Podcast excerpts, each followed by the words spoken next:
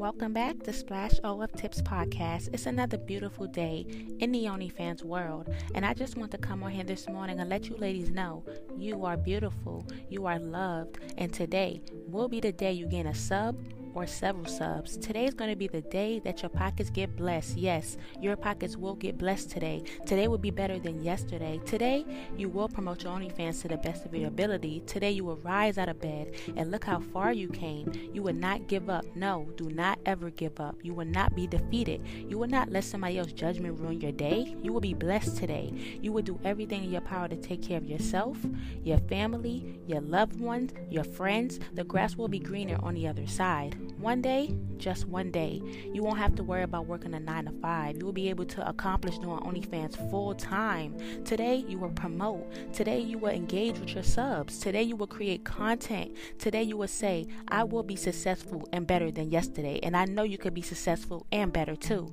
If nobody else told you today, I believe in you. I believe you could do anything you put your mind to, and I believe in your growth. I love you and have a beautiful day.